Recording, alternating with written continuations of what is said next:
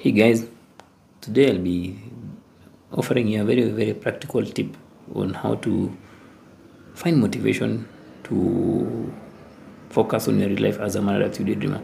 As I mentioned in the past, like motivation and maladaptive daydreaming don't go hand in hand because something about motivation is it's something of working on your real life, it's something on improving something in real life, and it can require you sometimes to do challenging things maybe it can require you to apply for that job to clean your house.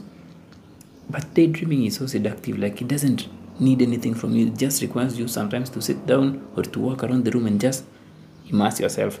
And it is more of a world of unlimited possibilities and unlimited opportunities because it's all in your mind. And you know something about the mind is you can create any world you want. It can be a Star Wars universe or anything, an alien universe, Mayan caves. You can really recreate all elements of imagination with your mind. So it's really much easier. You don't need much motivation to daydream. But with real life, you sometimes need motivation. So what is some of the what is what that's one thing you can do?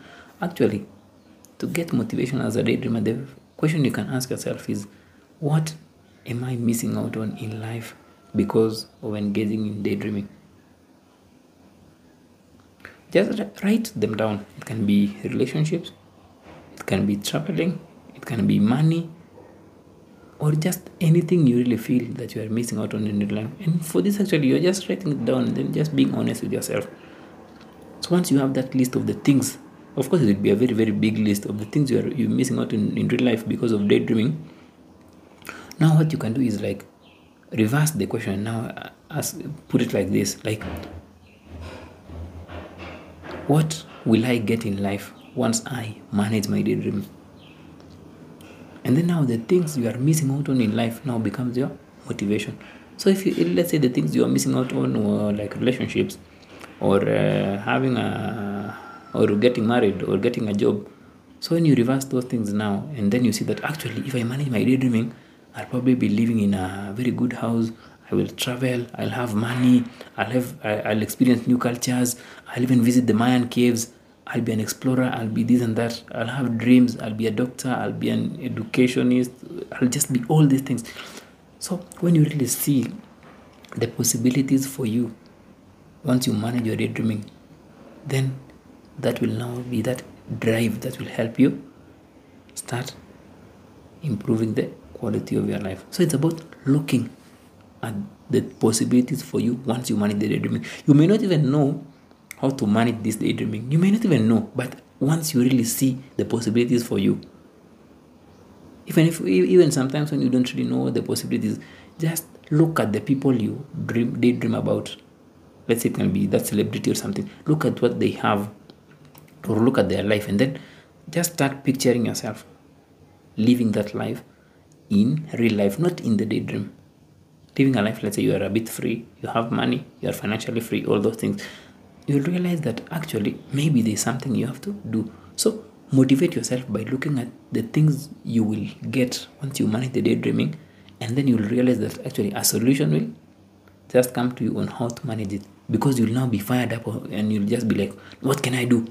Maybe today I can just daydream for two hours instead of five hours Maybe today I can just read that book. Maybe today I can seek help.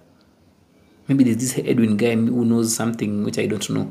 Or you see all those things, they just come together.